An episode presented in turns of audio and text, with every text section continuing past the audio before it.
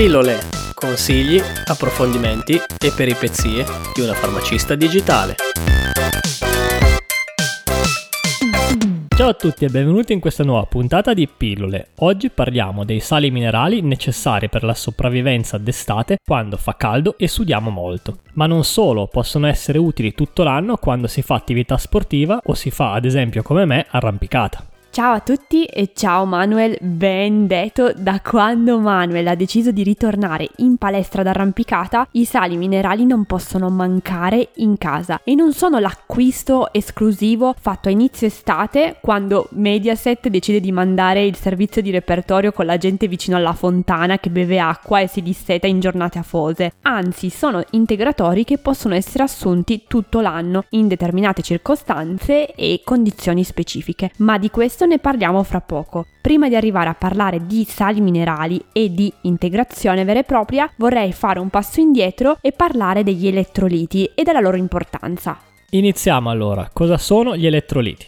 Gli elettroliti sono quelle sostanze che si formano in una soluzione che conduce elettricamente. Il solvente più comune conosciuto è proprio l'acqua. Gli elettroliti sono essenziali per il funzionamento della vita, comandano impulsi nell'organismo e servono per facilitare l'assorbimento delle sostanze nutritive, l'eliminazione dei prodotti di scarto, assicurano l'equilibrio osmotico e permettono di mantenere stabili i livelli di acidità del sangue e stabiliscono anche i valori pressori. Poi, assolutamente, hanno anche un ruolo fondamentale nel quantitativo di liquidi presenti nel corpo, quindi nell'equilibrio idrico, e delle funzioni fondamentali delle cellule, di nervi e di muscoli. Gli elettroliti provengono comunemente dal cibo e dall'acqua che noi ingeriamo tutti i giorni con la dieta. Sono principalmente sodio, potassio e cloruro. Sono infatti gli elettroliti maggiormente più significativi insieme al magnesio, il calcio, il fosfato e i bicarbonati carbonati. Livelli alti o bassi di elettroliti, ovvero le situazioni di squilibrio, vanno proprio a interrompere le normali funzioni corporee e possono portare a complicazioni anche pericolose per la vita. Questi elettroliti fondamentali noi li chiamiamo comunemente sali minerali e sono quelli che i clienti ci vengono a chiedere soprattutto in estate in farmacia per la stanchezza, la spostatezza causata dal caldo o l'eccessivo sudoramento oppure quando noi facciamo sport e perdiamo molti liquidi.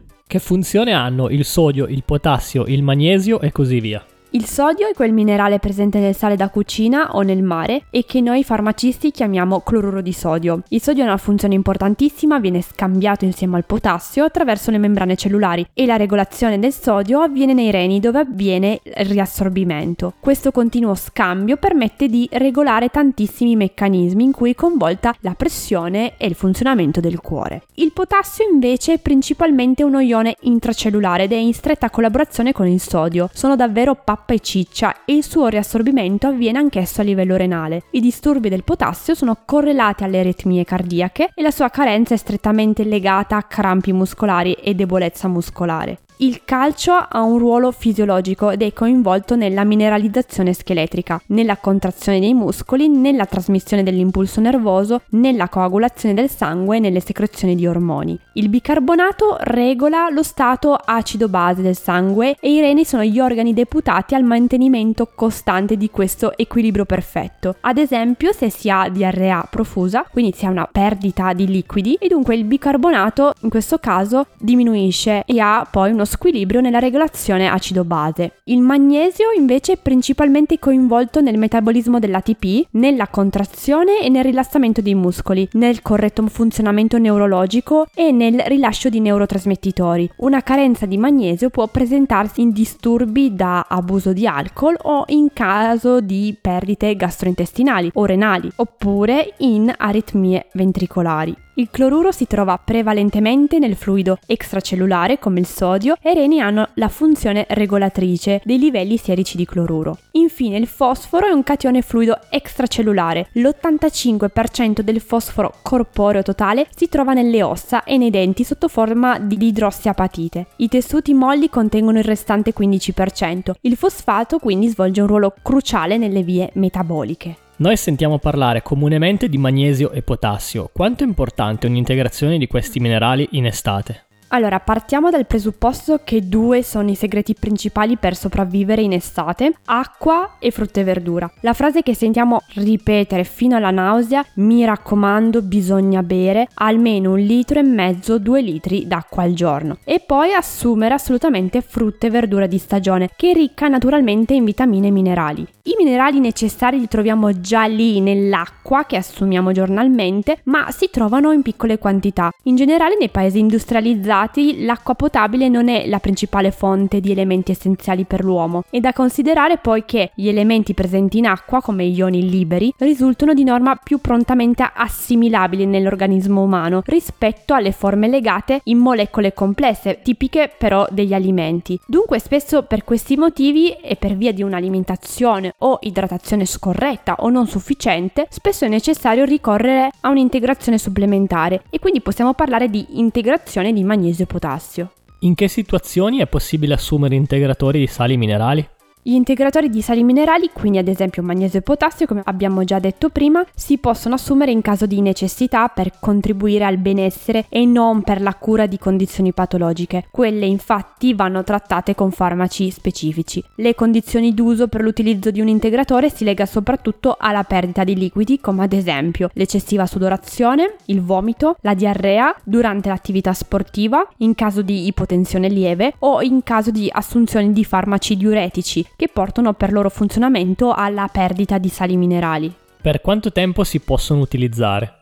Allora, non c'è una regola fissa, bisogna controllare innanzitutto la scheda dell'integratore e le modalità d'uso, ma in senso generale possiamo utilizzare la regola mai per periodi troppo lunghi. Si consigliano in genere dei cicli, talvolta si usa lo schema mensile, ad esempio, assumo l'integratore per tre settimane e poi la quarta settimana lo sospendo, per poi ripetere lo schema d'utilizzo nel cambio stagione oppure in caso di necessità. Anche in ambito sportivo bisogna tenere presente del tipo di sport sport praticato, la sua intensità e la durata e soprattutto le condizioni individuali. L'uso poi per periodi lunghi di un integratore deve seguire il consiglio di un medico e degli esami specifici. Di fatto vi racconto di questo studio pubblicato su Nutrients nel 2018 dove hanno provato a somministrare a una squadra di calciatori di Serie A un'integrazione cronica con bicarbonato di sodio con aggiunta supplementare di potassio, il citrato di magnesio, così come fosfato di calcio e citrato di calcio calcio e hanno visto che le prestazioni e le capacità nello sprint ripetuto erano migliori rispetto a chi prendeva solamente il placebo. Ovviamente l'esperimento degli scogli, perché è un esperimento piccolino, si basa solo su 27 giocatori e i protocolli di integrazione non possono essere standardizzati, possono essere consigliati ad atleti agonisti prima della competizione oppure nei periodi di allenamento ad alta intensità per migliorare la prestazione anaerobica e ovviamente sotto controllo controllo da una serie infinita di professionisti. Ho letto recentemente un articolo che dice che l'Italia è il primo paese in Europa per il consumo di integratori alimentari.